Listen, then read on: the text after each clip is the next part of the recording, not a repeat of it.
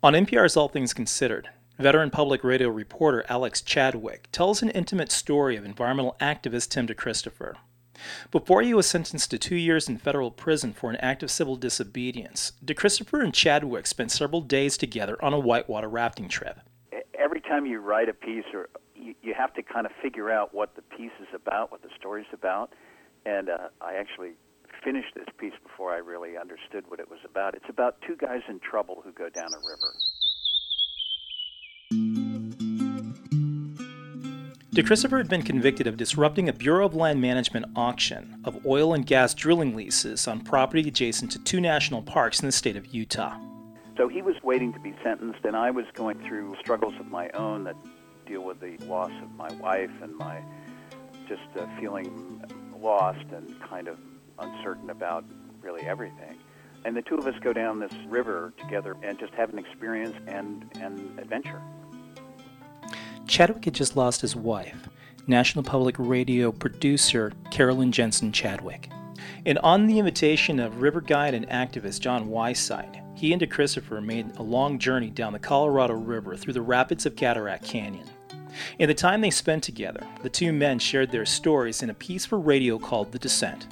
And on this trip, DeChristopher ponders the sacrifices he made, everything he had given up to protect the environment.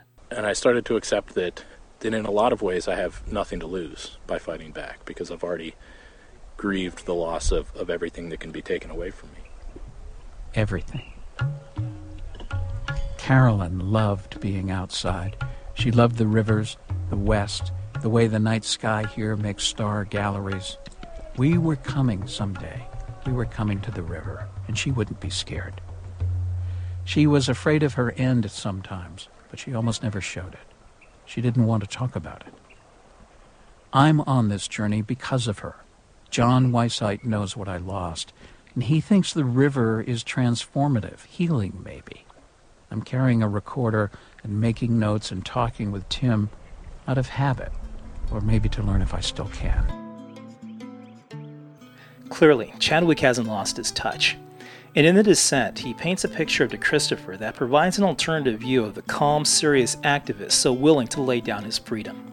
I saw on the river a different side of him, a lightness, a, a sense of fun and pleasure and uh, laughter that's uh, absent from his life in uh, Salt Lake as an activist. He had a good time on the river. He had a really good time, as did I. You can listen to Chadwick's piece, The Descent, on the KCRW public radio program Unfictional, with a revised version also available at the NPR show All Things Considered. For the Joy Trip Project, this is James Mills.